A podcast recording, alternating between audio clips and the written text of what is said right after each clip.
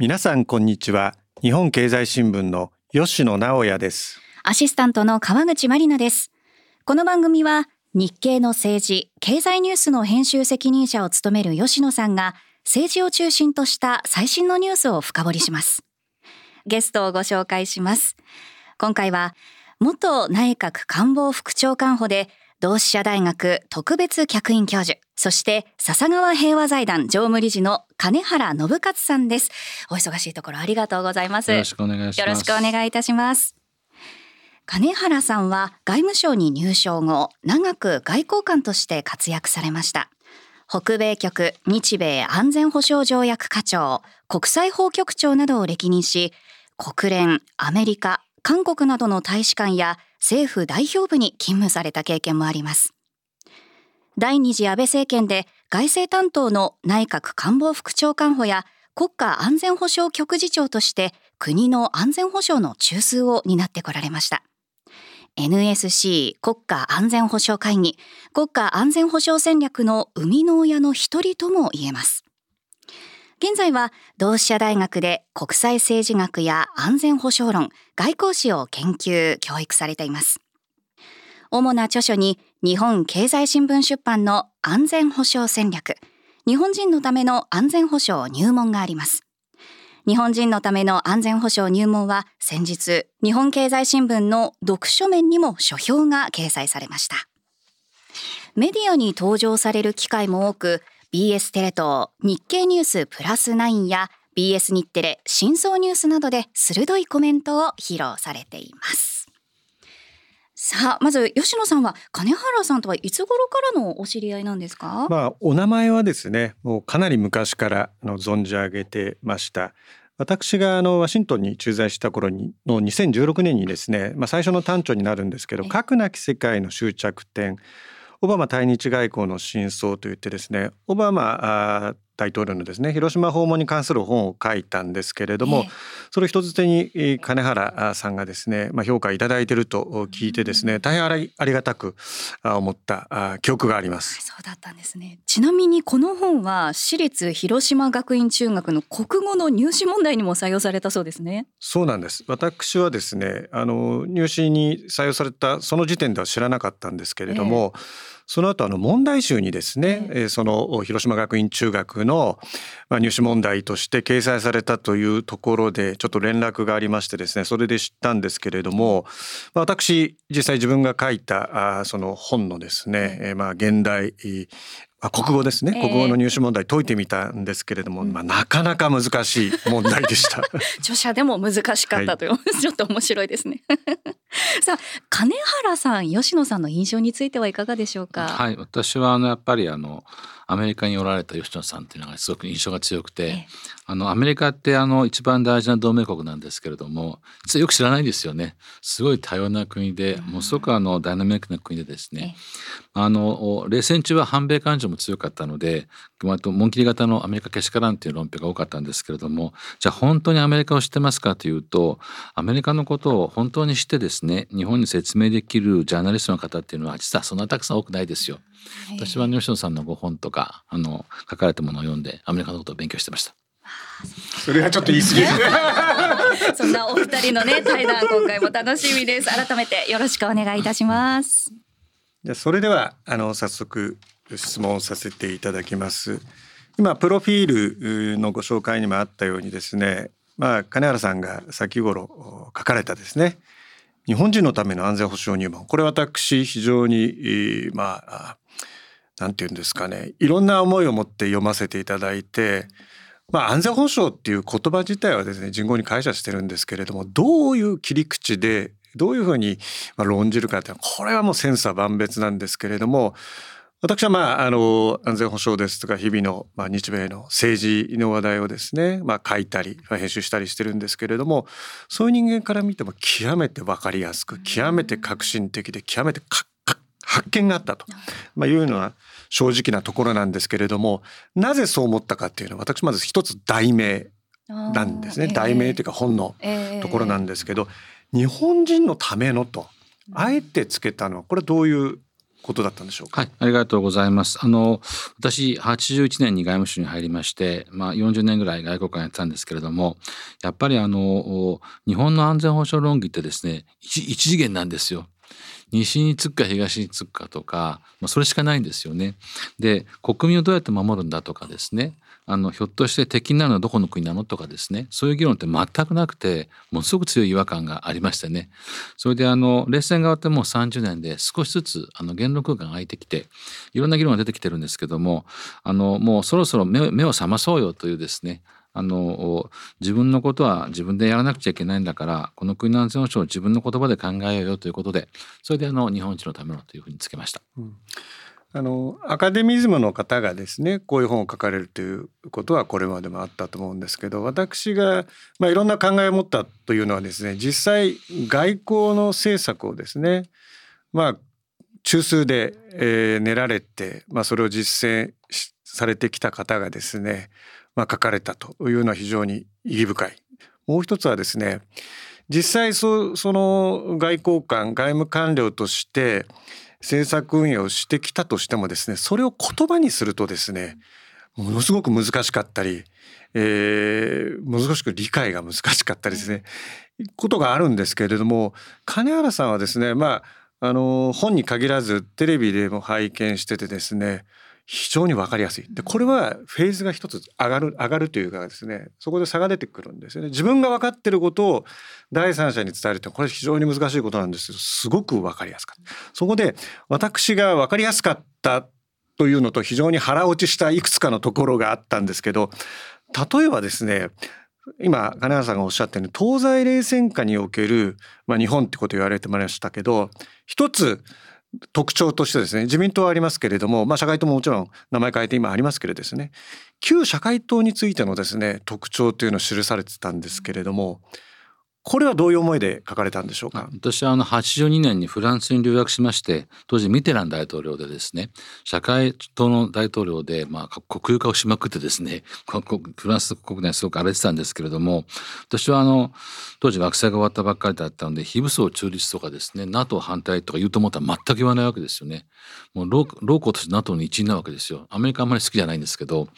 でなんだこれはと思うわけですね。おかなんかおかしいなと思ってですねそれからその時気が付いたのはあのイギリスの労働党もあのフランスの社会党もですねだからドイツの社民党もみんな NATO の一員なんですよ。そこはもう彼ら全員賛成してるんですよね。そこで気が付いたのは日本っていうのは南北朝鮮とか東西ドイツみたいに国は割れてないけども中が割れてると。中にですね中に中の半分の人がですねモスクワ派なんですよね。でこんな国は西側にないわけですよ。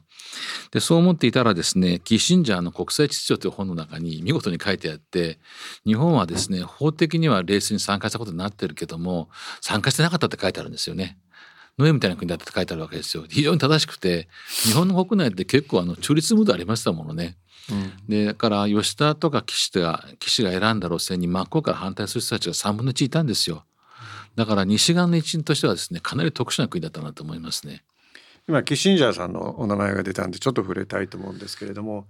キッシンジャーさんの日本観っていうのはあのいろんな本の中で出てますけど極めてネガティブ、ね、批判的なんですけども今金原さんがご指摘された点っていうのもやっぱバックグラウンドにあるんでしょうか？彼が担当したのは70年代なんですよね。なので実はあの60年代の安保で岸さんが大騒動やって安保改定してですねその後実はあの高度経済成長に路線を切り替えてあと岸さんがやった国民皆保険ですねあれが大当たりするわけですよね。だから高度成長と国民皆保険福祉国家っていうのが自民党がやったことなんですよ。でその間あの安保ちょっと横に置いちゃうんですね。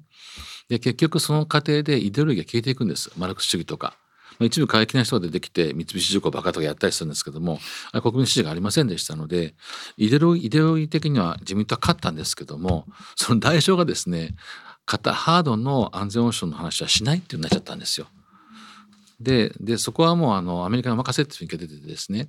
あとこれはと後でまあただの理論って批判されるんですけどもキッシンジャーからするともうあのベトナム戦争でアメリカボロボロでですねこれで何とかしてくれようと思ったら中国が中ソ対立の結果アメリカにスッと寄ってきて何とかしようと思う時にですね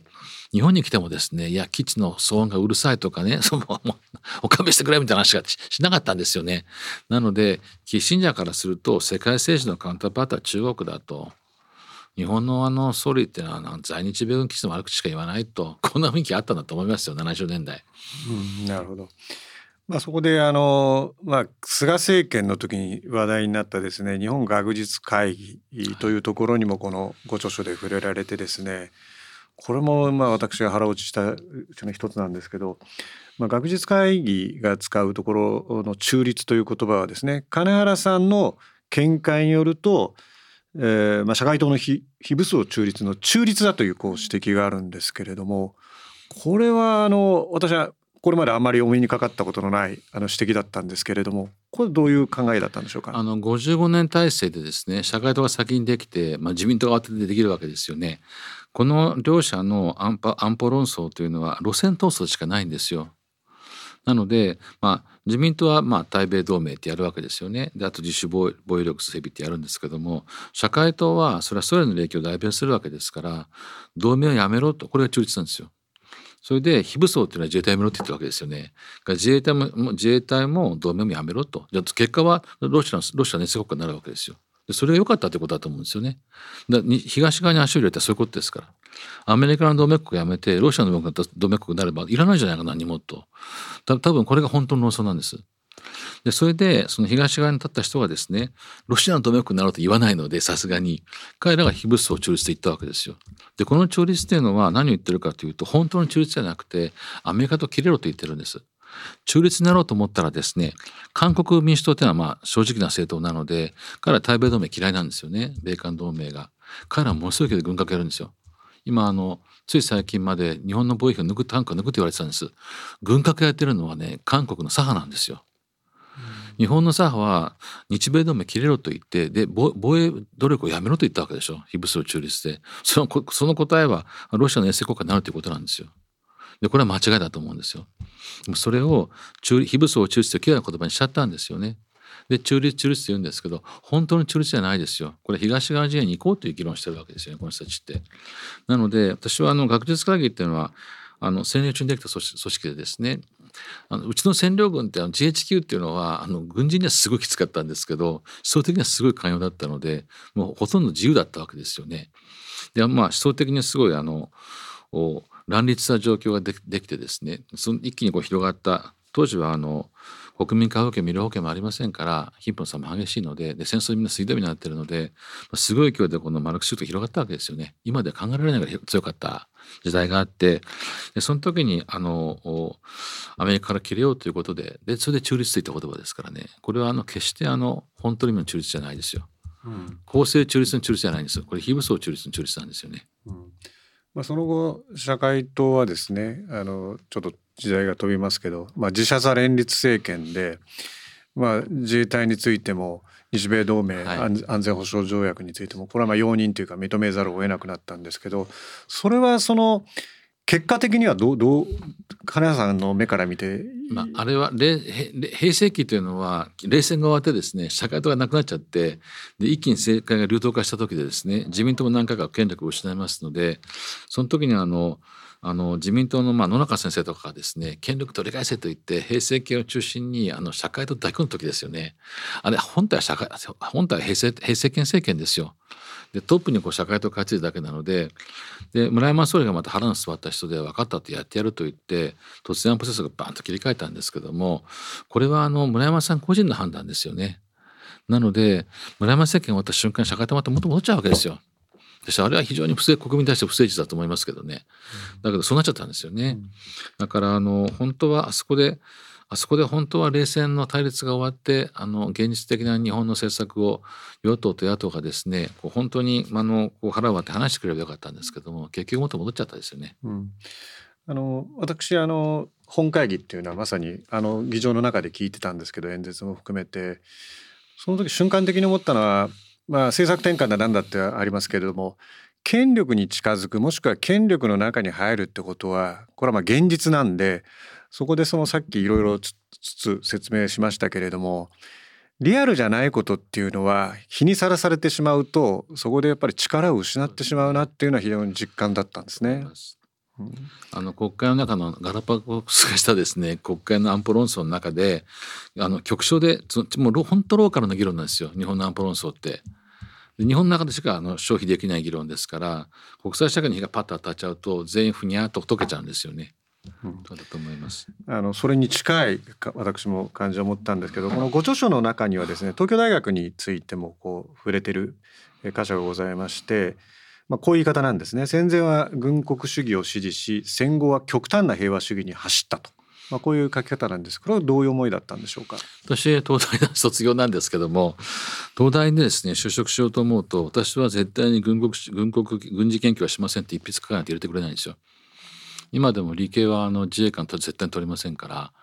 ちょちょっとやっぱり偏ってると思いますね。であの私は東大の習った民法の有名な先生がですねこの大学が優れてるのはね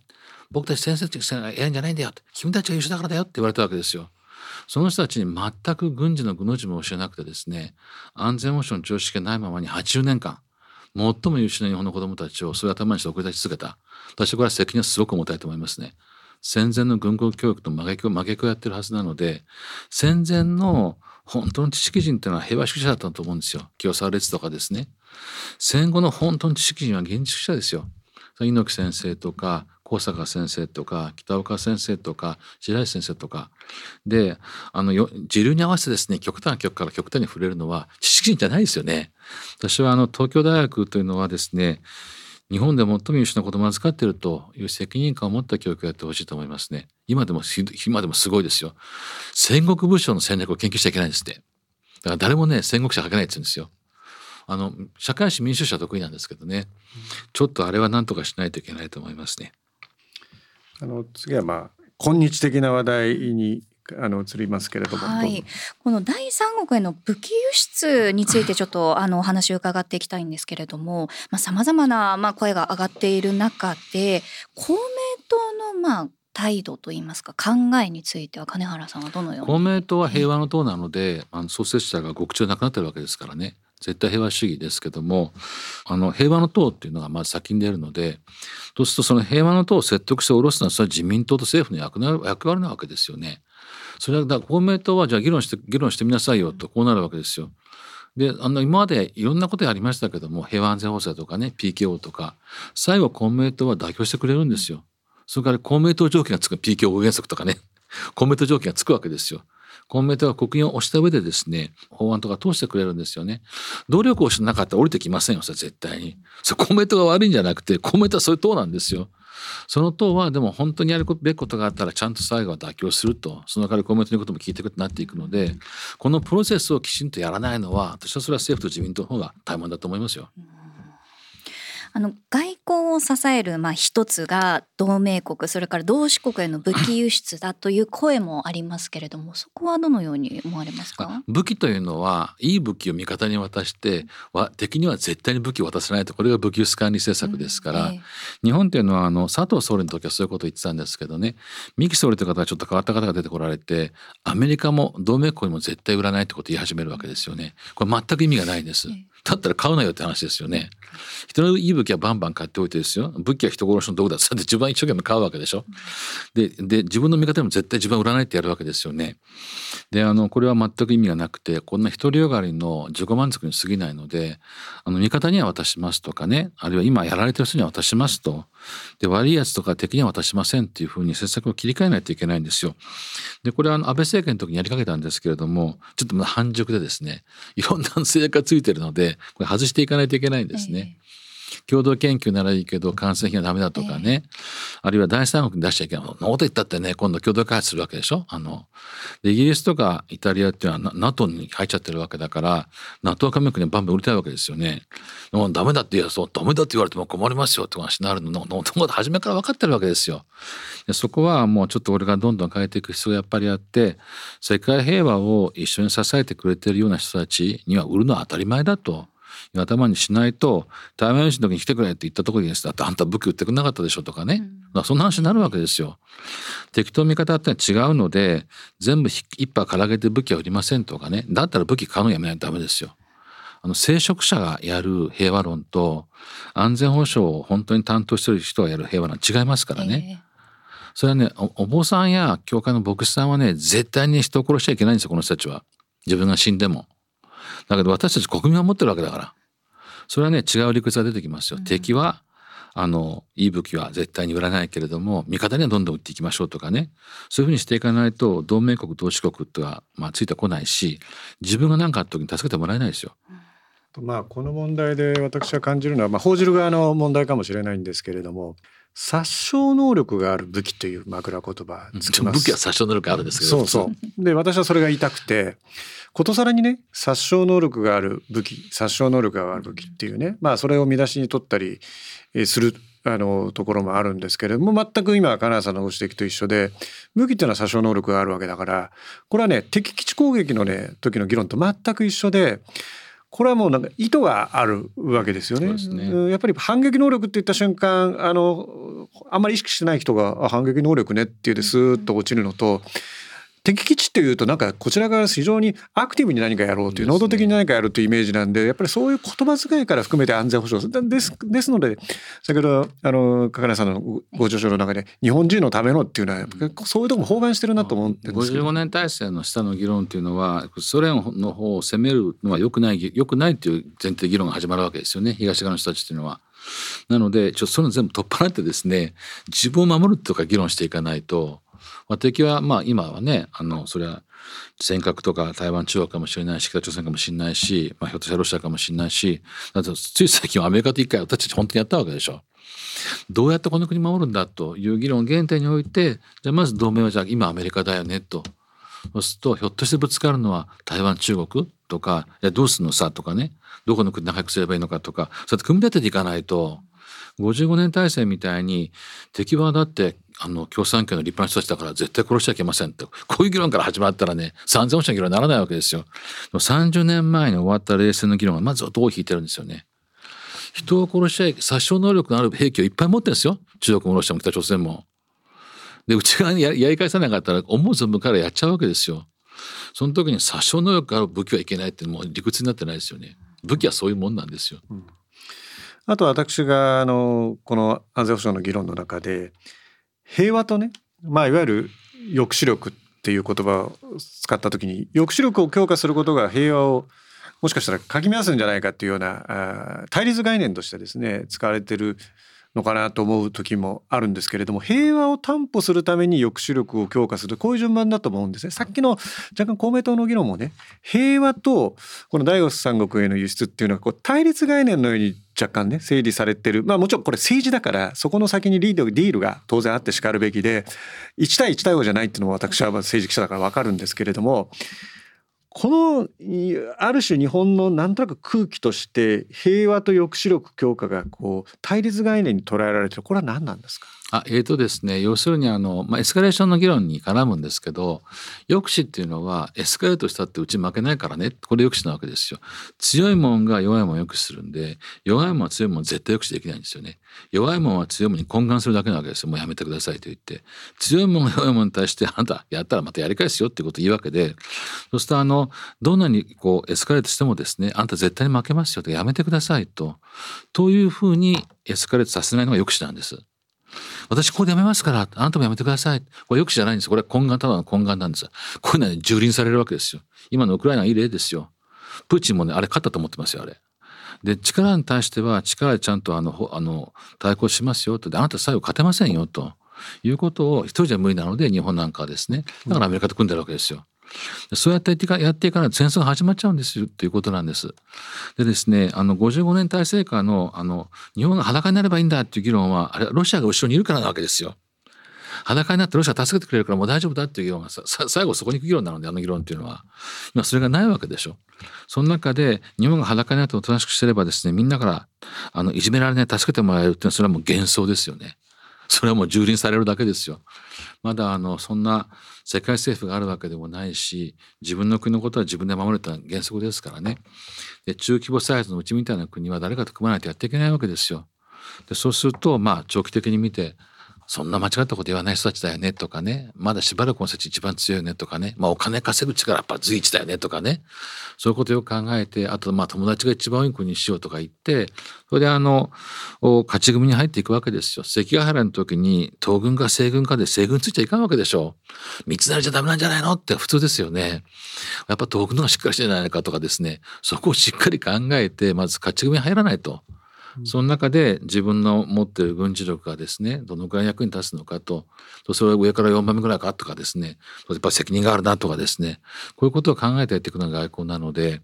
バーッと丸裸になってですねひれ伏したら助けてもらえると思うのはもうそれは幻想中の幻想ですよ。今の国際政治そんなことやったらもういいようにはされるだけですよね。私はそこのあのまだ55年体制下の早くおとなしくしてればですねソ連にいじめられないと。でソ連に可愛がってもらえばいいじゃないかとアメリカと切れたってと。あの変な幻想がまず若干大きい気がするんですよね、うん、こんなことはもうないわけですよ。自分のことは自分でやらないと。そろそろ目覚まさないとダメですよね、うん、まあこれはあの日本にいう安全保障論のまあ金原さんの言葉を使えばまあ幻想であのもう一回コメントの話に戻す戻るんですけれどもまあ政治ですんでね金原さんはまあ最初に確信を言ってもらったと思うんですね。あの公明党もまあもちろん平和っていうところと現実の連立与党の中で何を実現政策を実現しないかところを考えながらやってるしかしながら自民党の中ではですねもうやっぱりもう公明党とはやってられないと、まあ、これ自体駆け引きだっていうのはそれはその通りなんですけれども駆け引きだなと思う反面本当に思ってんじゃないかと思うんですけれども これいかがですか？あの自民党真ん中に置いてで維新ですよね。出てきてるので。で維新って割と現実主義ですから、まあ、あんまり緑がない人たちなので新しい政党ですからね。で公明党がまあ左に座ってもらって維新右に座ってもらってで清和会が右側の方に寄っていて高知会志向会左に寄っていて大きくバランスさせるっていうのが多分自民党の幹部の方が考えておられたことだと思いますけどねちょっと今安倍総理が亡くなって清和会ちょっとこのようになってしまっていてですねちょっとふわっとよく分かんなくなってますけどもあの、まあ、皆さんその中で立ち位置を考えておられるんじゃないですかね。ただ世代の問題がやっぱりあって公明党だからあのリベラル左だという決めつけてかかるのは私間違いだと思いますよ。世代がどんどん変わっていて私も教えてますけどね二十歳の子供たちにイデオロギーなんて全くないですよ。ソ連って言葉はわからない。ゴルバチョフ知らない。冷戦って意味がわからない。そういう子たちは普通に考えてるわけですよ。中国どうするんですか？と言ってですね。で、それは私はあの日本全体がそうだと思うので、今申し上げたあの、こっちから左で、こっちが左で、こっちが右みたいな議論ってもだんだんぼやけてくると思うんですけどね。だんだん全体が現実主義に戻っていくと思いますよ。うんまあ、よくあの自民党の方々が言うのは、まあ、極端な左極端な右を引いたその 6割をどう取りに行くかという言い方をされてる方いるんですけれどもそれは今金さんがおっしゃったようなあのお考えとマッチしますか？あ私のイメージはですね、まあ、岸田政権なんていうのは割とあのこうリベラルな方々の上質なリベラル層ですよね、まあ、宏池会伝統的な宏池会のサポーターみたいな人たちで高齢者が多いんですよね。なので若い子たちはもうそういうイデオロギーがそもそもないんですよ。でこれからどうするんですか？と普通に考えているのでで彼らが求めているのはですね一言でチェンジですね。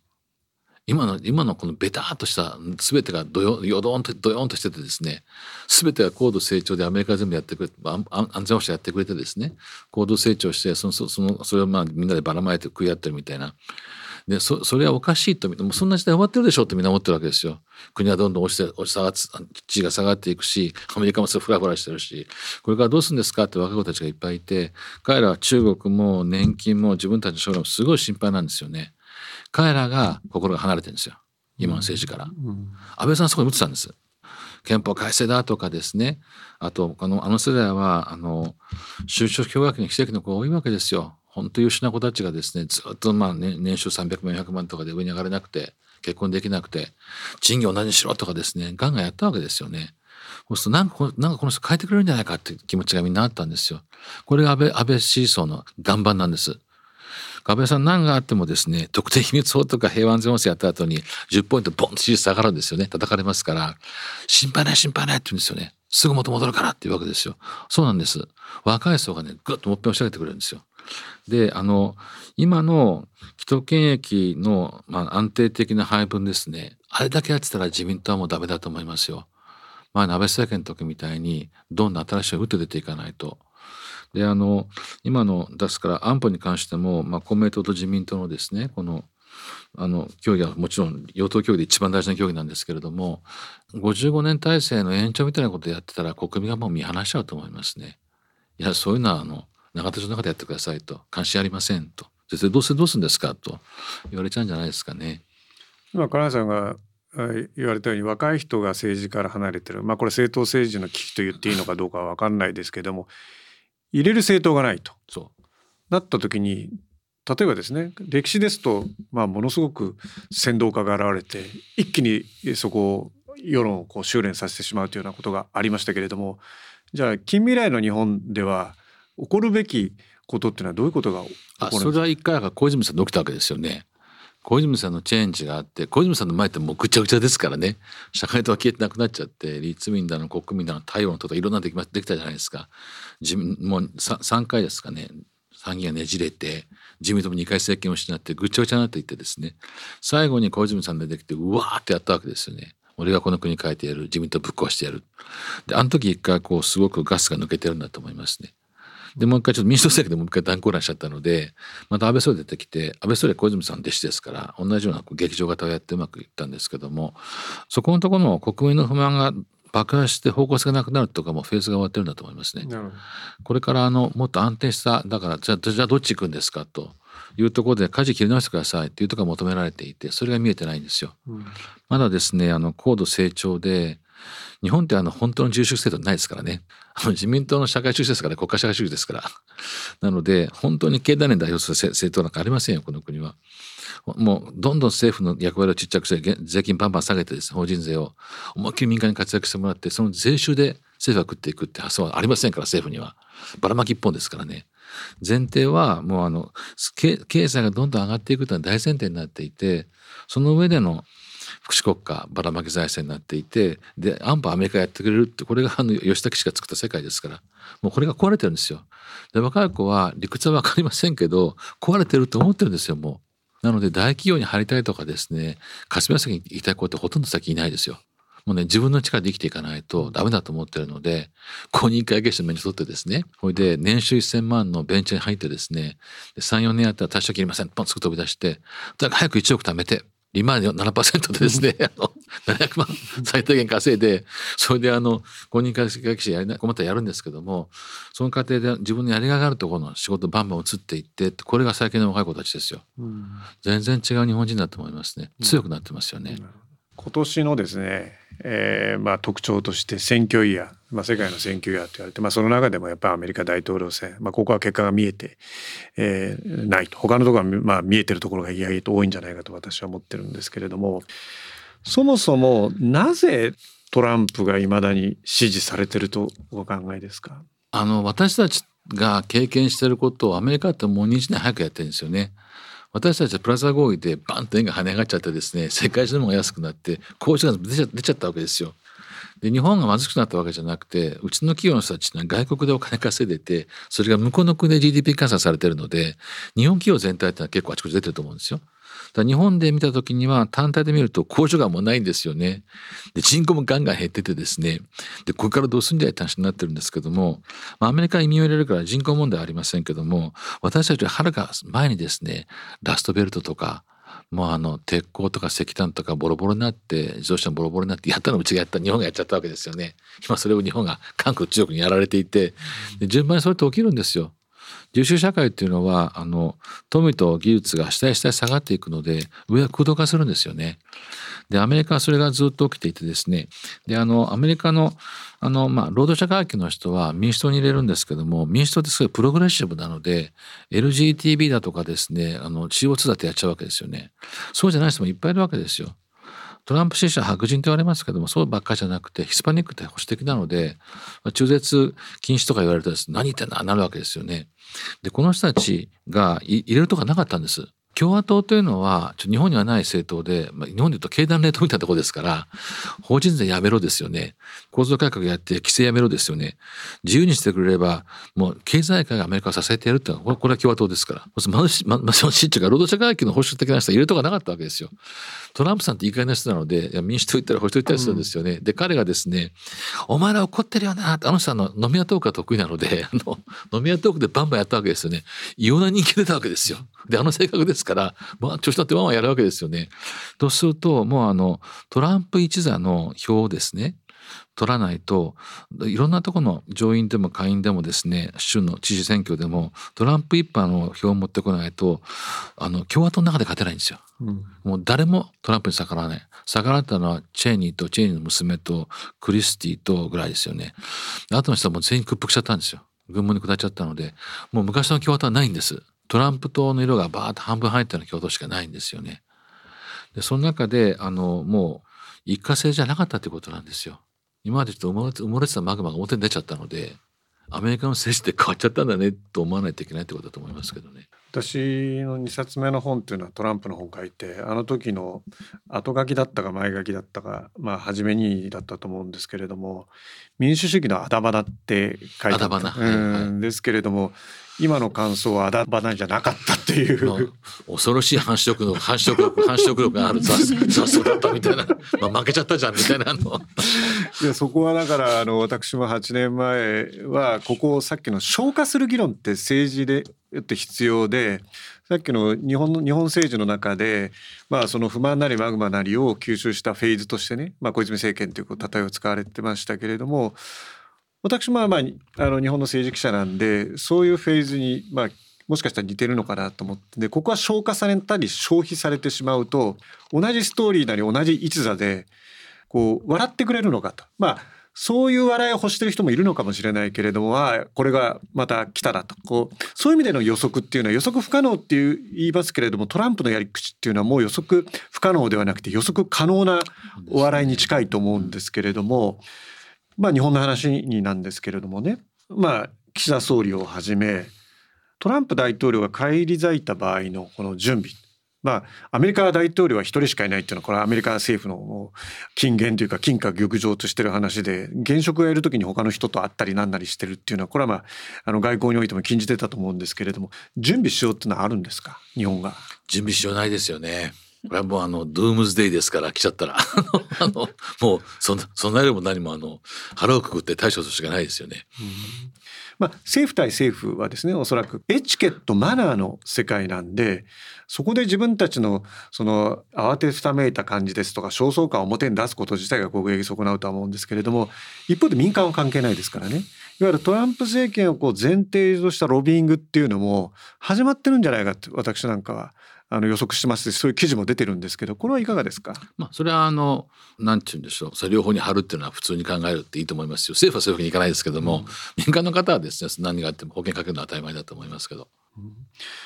まあ、岸田総理はですね、えー、今年の9月自民党総裁の任期を迎えますね。でアメリカ大統領選というのは11月5日なんでこれ非常に微妙な時期だと思いますね。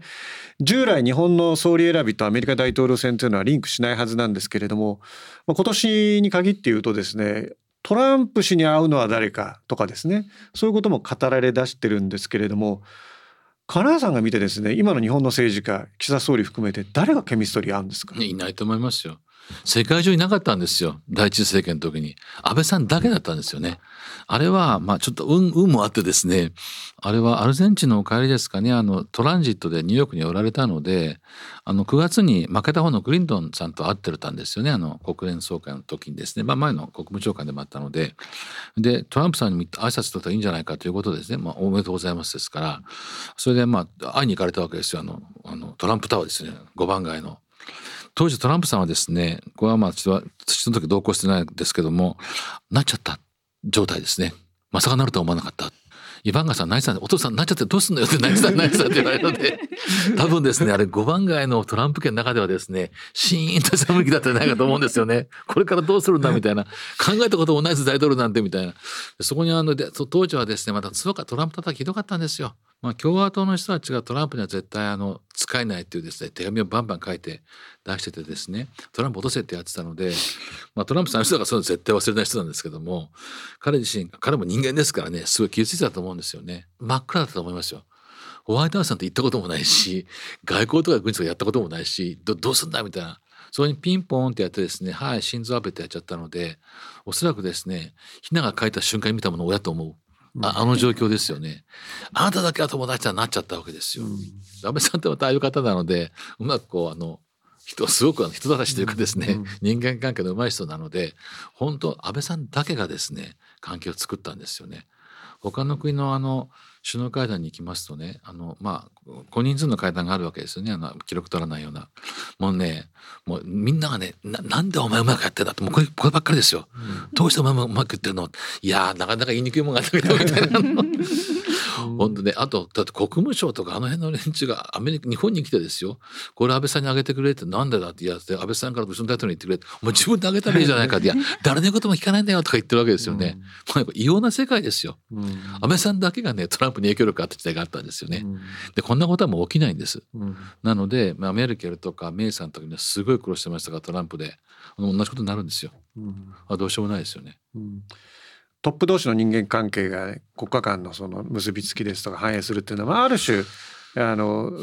正しいというかですね。あのやり方やり方も含めて、まあ、そういうことなんだなと思うんですけど、まあ、ヨーロッパアメリカとトランプ政権の1期目も必ずしも良くなかった。まあ良くなかったということで生きていいと思うんですけれども日本はヨーロッパと比べるとですねじゃあ日本まで関係が微妙になってしまうと大丈夫かってトランプ氏自身がも仮にですね思うとしたらそんなにまあ人とのあのトップ同士の関係においてはですね安倍さんと比較するとそれはなかなか難しいもあるかもしれませんけれど国の立ち位置としてはそれほど悪くないように思えるんですけどそれはいかがですか？あそれうまくやらないとダメですけどね、うん、私たちは安倍総理はまあ個人的に良かったっていうのが一つとあと安倍総理っていうのはあのトランプが残した真空を埋めて回ったんですよ。ASEAN 外交とか豪州外交とかインド外交とかそれでアメリカはすごい高く評価したわけですよね。いや安倍のおかげで持ったって言われてるわけですよ。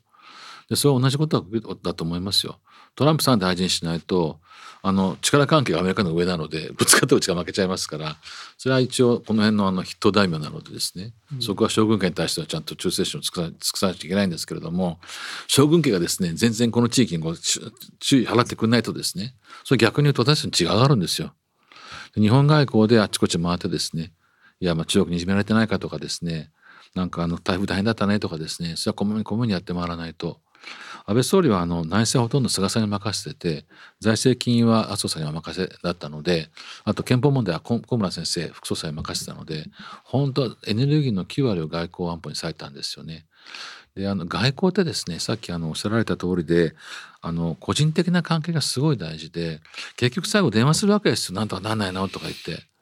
で普通の国の元首は自分で決めてるので分かった分かったなるわけですよね。でどうでもいい話いっぱいあるわけですよ。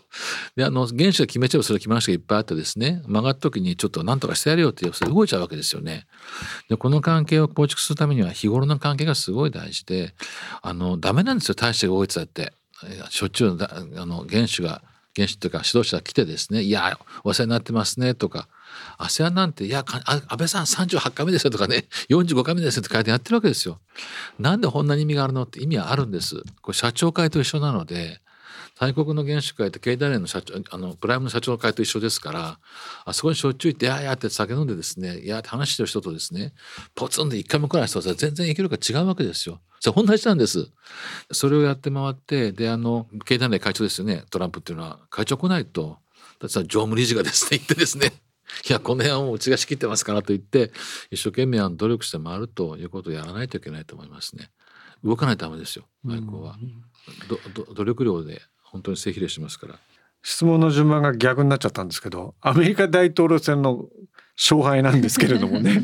トランプは勝つ前提で今質問してきたんですけどあえて資格があるっていうかねあのそこはまだわからないですよ。うん、あのトランプは共和党の中じゃ抹消なんですよ。ドスサンティスがですね、まあ、自分の将来を考えて軍門に下らないと潰されると思ってですね軍門に下っちゃったのでニッキー・ヘリさん一人で頑張って弾き飛ばされちゃってですねそれであのそこはもうトランプ圧勝なんですけれどもトランプ対バイデンがですねどうなるかまだわからないんですよ。うんで前回はトランプは激辛キムチなのであのコアのファンがいるわけですよね。で民主党も激辛カレーみたいな人たちがいるので この人たちのコアのファンがいるわけサンダースとかウォーレンとかですね真ん中誰が取るんだだったんですよ。でバイデンは真ん中だと言うんで民主党は賢いですからあの極左の人たちが全員とバイデン支持に回ったんですよね。で中間票を取りに出て勝ったわけですよ。でトランプが負けたんですけれどもで今回も同じコースで行こうということになってるがバイデンなんですよ。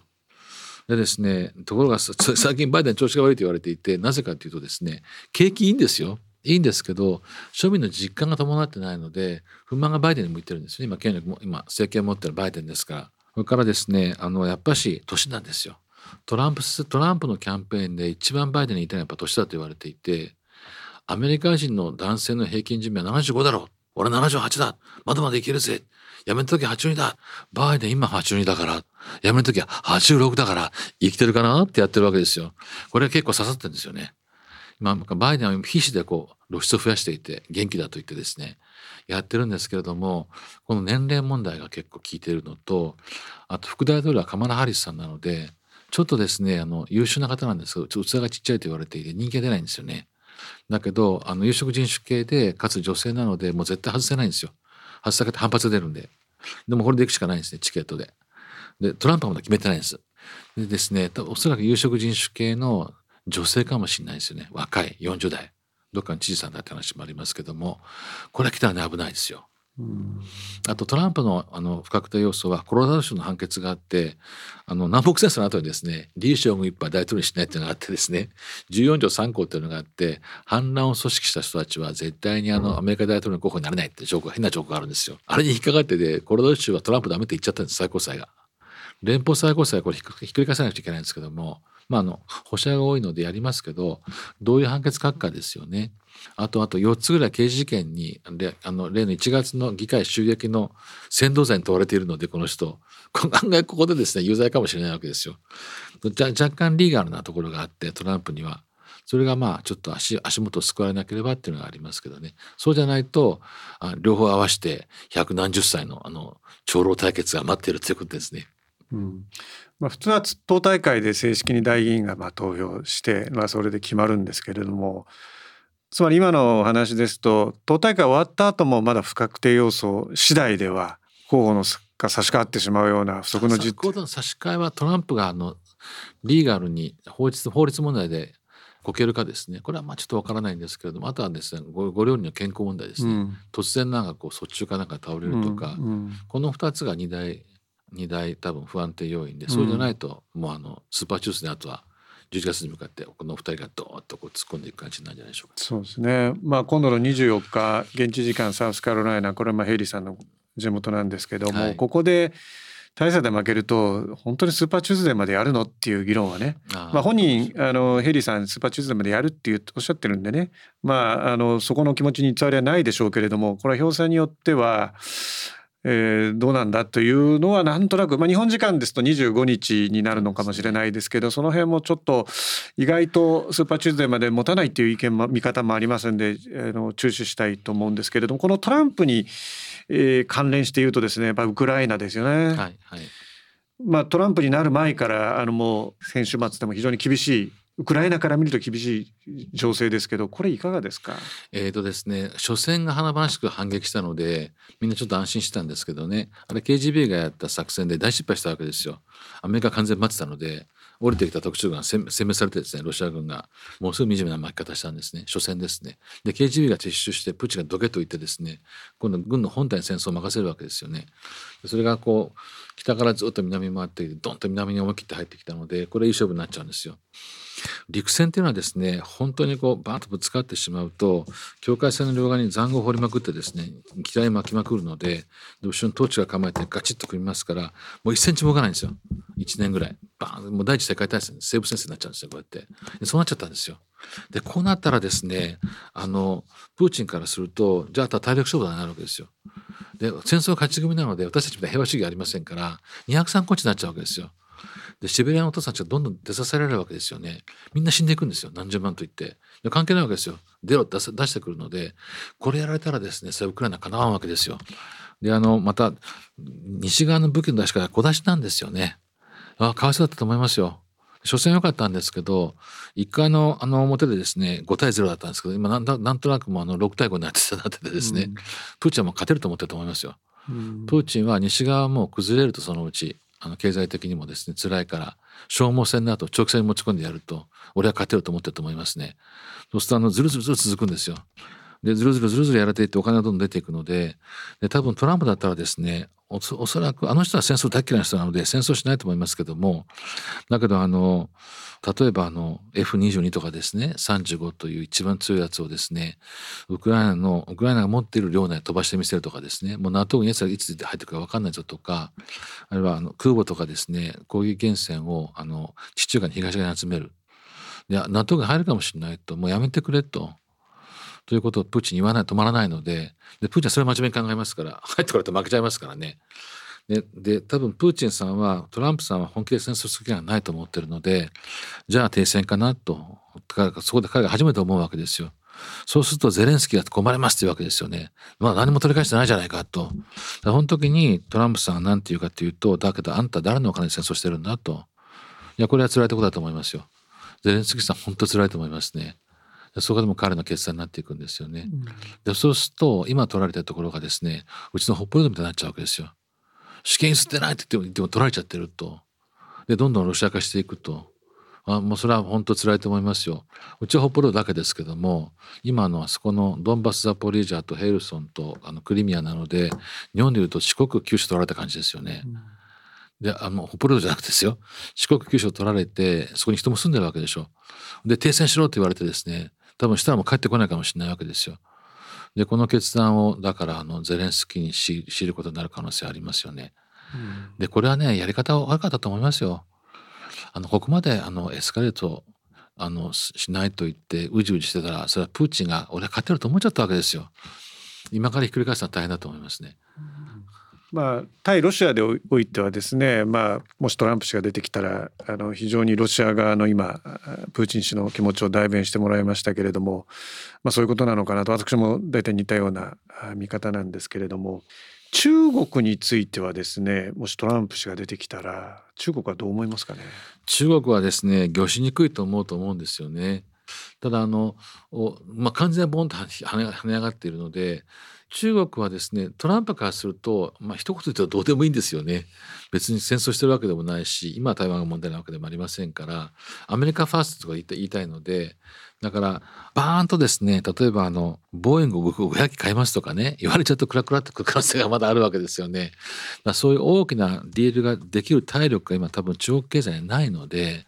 そうするとあのまあジメジメした議論しかないわけですよ。そうするとトランプさんは分かったとじゃあ対中関税60%なんてボンと上げちゃう？こういうことあると思いますよ。で習近平からするとやりにくいおっちゃんやなと思ってると思いますけどね。うそうするとプーチンからするとですねなんとなくトランプ来てウェルカムでその習近平氏から見るとちょっと面倒くさいなと思った時に中ロの関係っていうのはその表向き絶対その盤石なんでしょうけれどもこの指導者同士の気持ちっていうのはなんとなくこうそれはあの19世紀はロシアは本当中国を見下したんですよね、まあ、ヨーロッパ人ですからね。アヘン戦争の後中国すぐ見下してたので。で実際あのシベリアの広大な土地を取り上げてるわけですよ。中国から。結構残虐なこといっぱいやってるんですよね。ロシア人って。それでそれが今度あのをひっくり返っちゃってですねもう中国のはるかに国力が上に上がってしまったのでで実はあの人たちお互い全然信用してませんからアメリカがいるからですねくっついてるだけなんですよ。だけどあのもう一個もう一個ですねロシア人からするとあの中国に膝を屈するのかというのがあってでもそうせざるを得ないんですよね。で膝を屈したからといってですね中国は別体助けてくれないわけですよ。頑張ってねってだけなのであのあの関係結構微妙ですからね。うん、昨年ですよねいわゆるプーチン氏が、まあ、いわゆる北朝鮮の金正恩氏とですね、はい、接近して、まあ、そういうこともあったわけですけど、まあ、中国に対して、まあ、その歴史的な経緯もあってなかなか頭を下げられないけれどもでもその中国に対して頭を下げられないけど北朝鮮に頭を下げるっていうのは北朝鮮は頭下げるんじゃないですよ、うん、相手してやるだけですから。それはそうい。うまだ気持ちなんそれはもうあの北朝鮮はもう切羽詰まっちゃったので今あのウクライナ戦争でですね消耗戦に入っていったので多分プーチンはですね消耗戦総力戦で勝てると思ってるんですよ。いくら死んでもいいよというかあとですねもう19世紀の戦争なので古いタイプの鉄砲バンバン使うわけですよね。弾がないと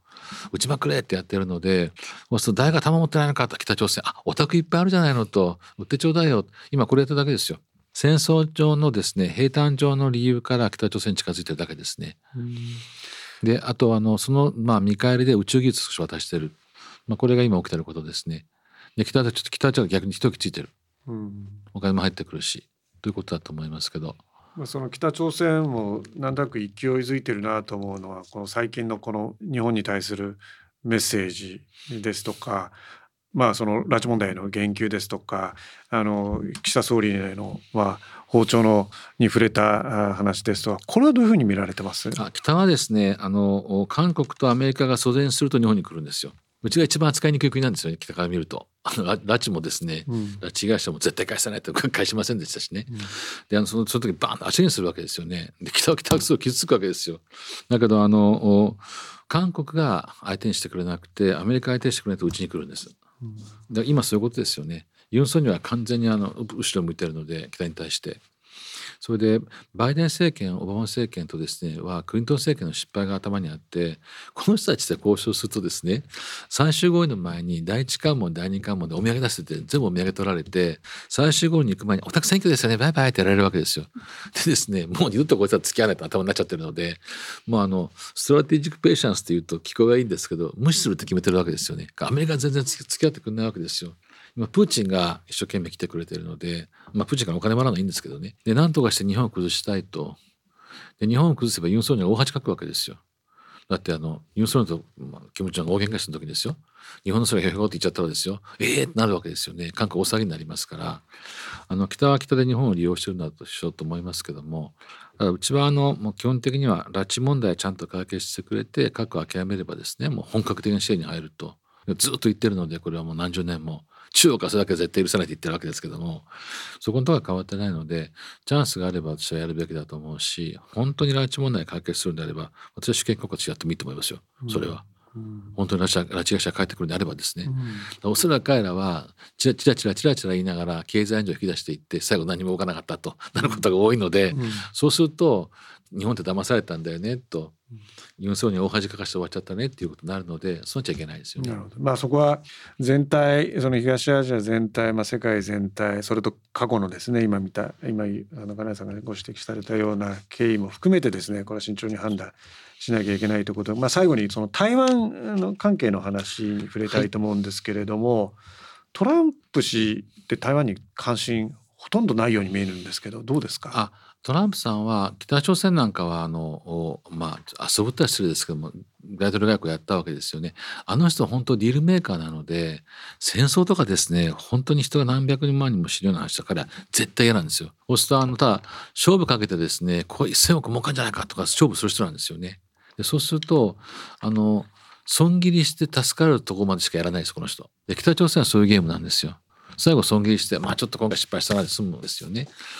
台湾問題はですねそうならないってことを分かってもらわないといけないんですで側近が大事なんですよ台湾問題は中国問題ですからねと台湾損切りして終わりって話にならないですよあれ取られたらあのアメリカのですねあのあのなんちゅうか指導力が地に落ちるしまかり間違って逆に戦争になったらですねそれだって台湾封鎖かかるだけじゃなくて東シナ海南シナ海下手したら西太平洋の領土の保険がつかないですよ。で船が通んなくなるんですよ。でまあまあまあ日本政府金があるのでバン自分でつけるんでしょうけどね。で中国もつけますけどもでも多分封鎖かかってくるので中国もやります。うちもやりますからあのアメリカも。で本当に船が通らなくなりますよ。そうすると多分一社あたり1兆円ぐらい損する。でかい会社はみんな。長所に全部潰れる。円は暴落する。で日本政府も円を支えきれない。協調介入してくださいと言ってそれでも250円300円みたいな。であとあのコーラが大きく伸びるのであの食料とエネルギーの価格が3倍ぐらいになる、うん、でそれは中国もでも同じなんですよ。うん、でこんなバカなことやっちゃいけないでしょってことをですね。分からせないといけないんですけども誰かこれを分かりやすい言葉で習近平習近平なん。か分かりやすい言葉で習近平トランプ説明してくれよ。多分ね2人とも分からない、うん、これが怖いんですよね。あとあの民主党の、まあ、トランプは一個にしませんけど民主党のペロイさんたちがですねあの離島機ってやっぱ天才で独裁したらアメリカは自分たち切るって分かったんですよね。でからバンと民主化しちゃったんですよ。本当に民主化したので今民主党の左派が一番親台湾なんですよね。うん、台湾的に言うとですね台湾的に言うとホワイトハウス36度5分平穏ですね台湾問題日本政府、まあ、36度5分は平穏ですねあのホワイトハウスだけは40度なんですよ高熱。うんうんでみんなあのホワイトハウスの人がですね国務省の人が日本外務省に「米韓に付き合っちゃダメよ」っていうわけですよね。激しすぎるからでもこの回で持ってるんですよ台湾が。なので台湾を捨てるっていう議論っていうのは民主主義を捨てるっていう議論になるので米あ米世論はすごい反発するはずなんですよね。うんうん、この時にですね経済的にもすごい損失があるんだっていうこととトランプさんにですねあんたは民主主義国家を捨てた弱っちい大統領って言われるんですよと。うんアメリカ最弱の大統領と言われますよというのが耳に入ったら「おこんなこと絶対ないよ」って頑張っちゃうので、うん、あの西側社会のリーダーとしてですねあの自由の島捨てちゃいけないんだということを誰かあのトランプさんの耳にうまく入れないといけないんですけどね、うん、これが入んないと台湾どこだから始まってですね こんな本ためにうちのアメリカが中国が戦争するなかとか話になって、うん、もういいじゃないかと思って言い始めちゃうので。最後の質問なんですけれどもまあ、日米関係ですね。先ほど来あの、まあ、安倍総理とトランプの関係で、まあ、1期目はですね非常にうまくハンドリングしたってことなんですけど、まあ、そうじゃなかった場合1期目に、まあ、在日米軍の縮小ですかオペレーション費用も払ってほしいだとかですね。在日米軍日本から引いてビッグアップにしたらどうだとかですね。いろいろ言われてましたけど同じような話ってまた出てきますかね。出てきますよ。あの方はあの結構フィクスアイデアの方なので、まあ、今さっき NATO から引くって言ってますからブルーなんてロシアにやられたらいいんだって平気で言ってるわけですよね。あの NATO カンカナって怒ってますけども。ああいうこと言いますよ。で彼はアメリカってですね世界の世界の軍事費の半分がアメリカなのでアメリカと同じことは誰もできないんですよ全部引いちゃったら世界ぐちゃぐちゃになるので何かやんなきゃいけないの分かってうっとしいなと思ってるわけですよね、まあ、孤立主義の方ですからあった金払えよって言って金払わなかったらお父さん帰っちゃうからねって、まあ、この恫喝は聞いてるわけですよね。安倍さんの時も結構やられたんですよ。なので「あなたは知ってますか?」と「お宅の基地局の周りうちのご役が守ってるんですよ」って「そんなことはないだろう」ね、マクマスターとマクマスター、イエスサーっていうわけですよ。あ、そうなのかとこうやってですね。で、これをこう徐々に教えていって、例えばあの、安倍さんのこのすごい有名な話はですね、トランプさんが、お前のところに米兵金かかってしょうがないんだよって言われて、いや、タイトルご存知ですかと、カリフォルニアに置いてある米兵と、日本に置いてある米兵と、どちらコストが安いと思います？日本なんですよ。うちがね、すごいお金払ってるから。そうなのかとマクマスさんイエスさってそうなんだとなるわけですよね。安倍さんの殺し文句があってでもね大統領とあなたのアメリカンボーイズのブラッドはプライスレスだと言ってトランプがボロボロってきてですね心臓はイエスだってなったっていう話になってるんですけどもそれはあの説得していかないと。もうあのご高齢の方ですし世界中がアメリカにぶら下がっていてアメリカ一方的に損してるとで結構みんなですねうまいことやって金払おうとしないとまああのなんていうんですかレントが集めきれないあのボヤみたいな気持ちなわけですよみんなからですね なんとかして金を絞り取ってやろうと思っているのでいろんなこと言ってくると思いますけどもうちはあのまあホストネーションサポートといってですね PK をやる前は自衛隊が出せなかったのでお金出しますってことをやってですねまあこれ良かった悪かったあるかもしれませんけども出してるわけですよ。あの在日米軍支援金をですね大量に出しているのでグアム移転金も大量に出してますし今度岸田さんがあの防衛費43兆円されますからまたアメリカの兵器もいっぱい買うわけですよね交渉材料いっぱいあると思いますよ。うん、で手段的自衛権も行使できるようにしたので今度一緒に戦うんですよって分かってますかと。いうことをいっぱい言えるので、まあ、笑い話がいっぱいあってですね基本的にあんまりご存じないので昔あの何て言うんでしょう総理とですね安倍総理とあのトランプさんが話をした時にそこ言っちゃっていいのかなトランプさんが突然ですねお「お前とこってなんか中国と戦争したんだってそうだよ」大変だったな。いや、だちょっとマンションのところに15年間いたんだよ。ええー、ってことびっくりするんですって。いや、その前にもう一回やったんだよ。そうか、2回もやったのが大変だったな。いや、勝ったんだよ。ええー、ってびっくりするんですって。そんなことない。ロシアともやったんだよ。そうか、ひどかっただろう。いや、勝ったんだ。ええー、ってってびっくりするんですね。ねいやいやいやと言って、民進戦争、日朝戦争全部ご説明したらですね、次の時はね、もっと勉強してきたとか言ってですね、あの、要するにあの、関心なかったわけですアジアなんて。なので誰がちゃんと順々に説明してあげないと。で全然あなた損してませんっていうことでですねあの説明してあげないとまあ自由とか民主主義だけだけ言ってもですねあの方受け付けないのでいやタイトルは全然損してませんよと。むしろあなたがここで頑張ったらですねあの歴史名前が残ると、自由主義をですねアジアで支えた大統領だったと中国の台頭をこらえた大統領だったと言われますからとかでですね、うん、こういうことを言ってですね引っ張っていかないとうちが筆頭大名なんですよこの辺で。うん NATO がないので NATO はイギリスフランスどっちいっぱいありますからあの大名クラスがですねうちは横に見たら韓国でしょ？今ユン・ソンさんとかいいですけどムン・ジェインさんとかどっちか分からなかった人ですから。であと次がフィリピンですよ。タイですよ同盟国って。で豪州ですからね。で豪州は一番頼りになるんですけどもあそこはあの実は人口が台湾と同じですからね。面積アメリカと同じなんですけど大名というよりは旗本なんですよね。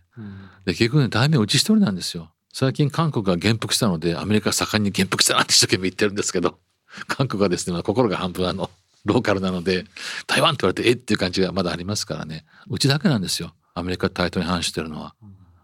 で今ちょっとアメリカは少し今度グラグラしてきたらうちが筆頭大名支えないとこの地域を、うん、この地域全全体崩れちゃうんです。なので今日本が一番進化を問われてるんだと思いますね。はいということで今回は外交安全保障を中心です。お話を伺ってまいりました。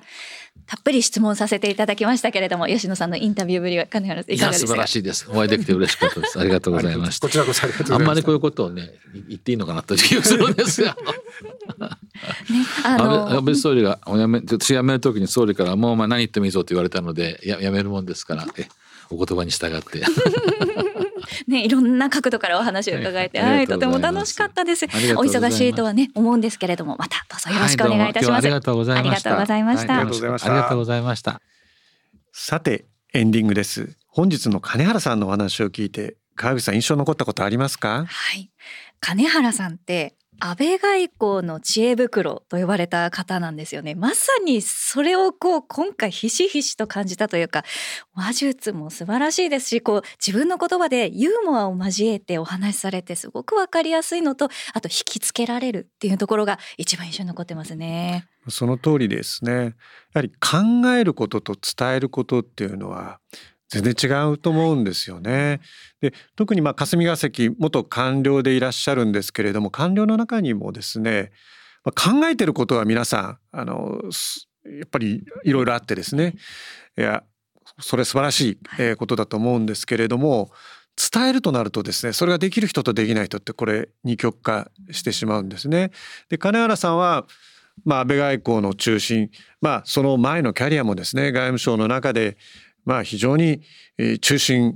のところをまあ歩んでこられた方ですんで今は元官僚という立場ですけれどもこの外交政策もしくはこれから起こりうるリスクについてですね分かりやすく語る能力がある数少ないお方だと思いますのでそういう方のお言葉というのはですね波及力も訴求力もある。これが巡り巡って外交力の強化にもなりますんでぜひこれからもですね分かりやすい言葉でオリジナリティを持ってですねお話をいただければと思っております、はい、それでは皆さんまたお会いしましょう。吉野直也と川口まりなでした